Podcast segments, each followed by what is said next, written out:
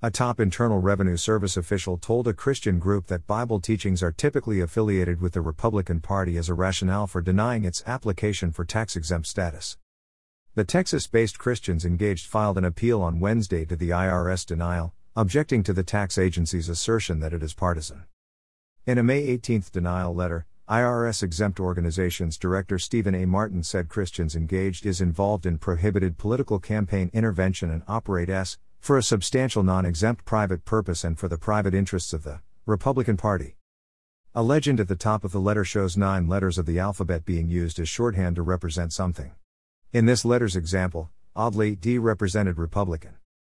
Specifically, you educate Christians on what the Bible says in areas where they can be instrumental including the areas of sanctity of life, the definition of marriage, biblical justice, freedom of speech, defense, and borders and immigration, U.S. and Israel relations, Martin wrote. The Bible teachings are typically affiliated with the D Party and candidates. This disqualifies you from exemption under IRS Section 501(c)(3). Christians engaged first applied for tax exempt status in late 2019. First Liberty Institute, a religious freedom public interest law firm, is representing the Christian group in its appeal. We just want to encourage more people to vote and participate in the political process, Christians engaged President Bunni Pound said in a statement. How could anyone be against that? The IRS characterization of the Bible might be inconsistent with that of Democratic President Joe Biden, said Lea Patterson, counsel for First Liberty Institute. The IRS states in an official letter that biblical values are exclusively Republican. That might be news to President Biden, who is often described as basing his political ideology on his religious beliefs, Patterson said in a statement. Patterson appeared to make a vague reference to the tax exempt unit that was at the center of the IRS targeting scandal during the Obama administration. The ruling also comes amid Biden's push for an $80 billion expansion of the IRS over 10 years, and the latter could be complicated if the tax agency appears to be more politicized.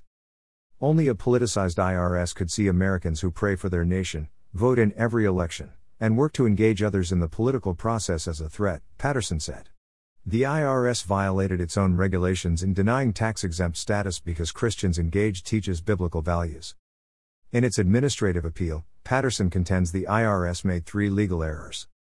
Greater than by finding that Christians Engaged does not meet the operational test, Director Martin errs in three ways. 1. He invents a non existent requirement that exempt organizations be neutral on public policy issues. 2 he incorrectly concludes that Christians engaged primarily serves private, non exempt purposes, rather than public, exempt purposes because he thinks its beliefs overlap with the Republican Party's policy positions. And 3. He violates the First Amendment's free speech and free exercise and establishment clauses by engaging in both viewpoint discrimination and religious discrimination. Report by Fred Lucas. Originally published at the Daily Signal https colon slash slash www.dailysignal.com slash 2021 slash 06 slash 17 slash IRS denies tax exemption to Christian Group Associates Bible with GOP slash